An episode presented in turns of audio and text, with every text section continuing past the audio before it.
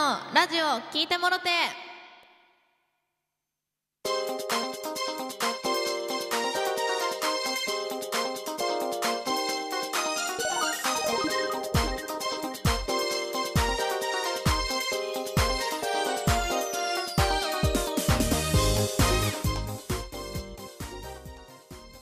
ラジオトークをお聞きの皆さんこんばんはりんです、えー本日は12月31日大晦日です。わあ2021年終わっちゃいますね。ということで私はまだ振り返りをしていないのでちゃんと振り返りをしていきたい。もう一本上がりますよこの後。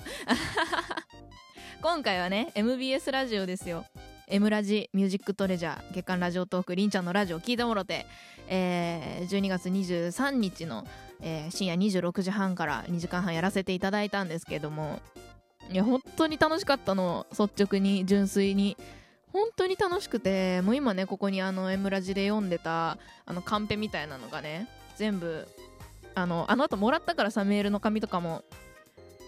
あるんだけど本当に楽しかった。もうなんか今このファイルを見てなんか夢だったのかなって思うぐらい幸せな時間で。私はやっぱりラジオがやりたくてラジオトークを始めてて結構なんか歌で有名になりたいからなのかなって思ってる人がすごい多いと思うんですけど本当に私はラジオをやりたいっていう気持ちでラジオトーク始めてるんですよ。ラジオが好きだしラジオに憧れて放送委員に入るようなお子ちゃまなので。本当にラジオが好きでやりたくて。だから私は地上波に出るようなイベントがラジオトークでやってるっていうのは全然今まで今までっていうか本当に始めるまで知らなくて聞いてるだけだった頃は。なんでもなんだろう。本当に夢だったんですよ。ラジオで喋るの。パーソナリティがしたいっていうのは自分のラジオがしたいっていうのは本当に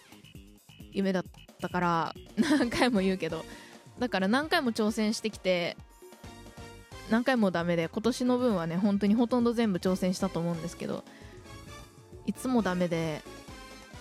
初めて挑戦した時なんてもう号泣するぐらい本気で配信をしてでもダメで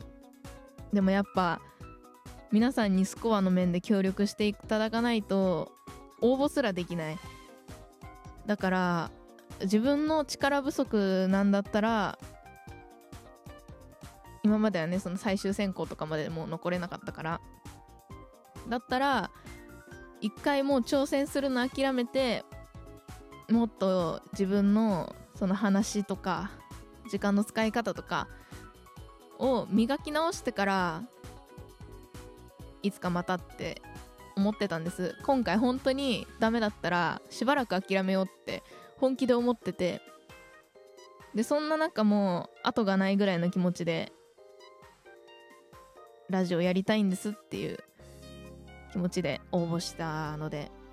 選んでいただけて本当に嬉しかったですし当日が本当に本当に楽しかった。私は一切用意していった話は一個もなくて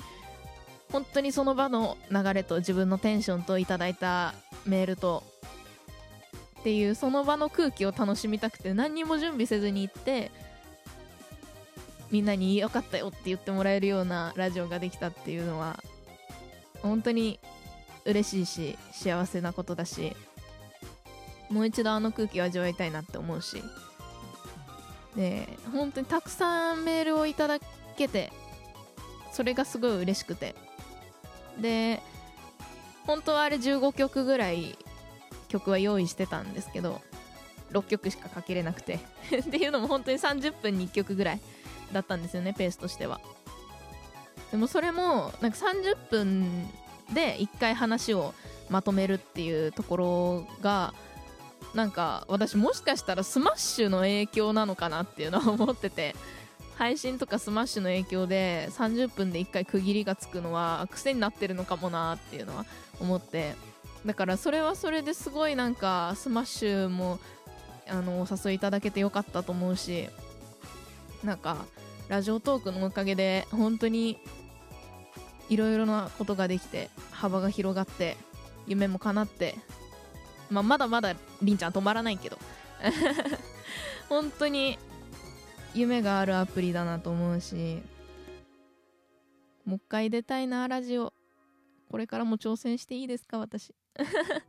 もういいじゃんって思われたくない。なんかさりんちゃんが怒涛に進んできちゃった上にはラジオまで出ちゃったからなんかみんなもうありんちゃんそこまで人気になったんだね。んオッケーオッケーみたいな感じでなんか最近釣れないんだけど寂しいなりんちゃん。これからもりんちゃんの活躍見守っててくださいね皆さん。2022年もね。忙しい1年になるんですけど就活とかで。バリバリ進んでいきますのでよろしくお願いします。この後もう一本上がります。ありがとうございました。また次の収録トークも聞いてください。バイバイ。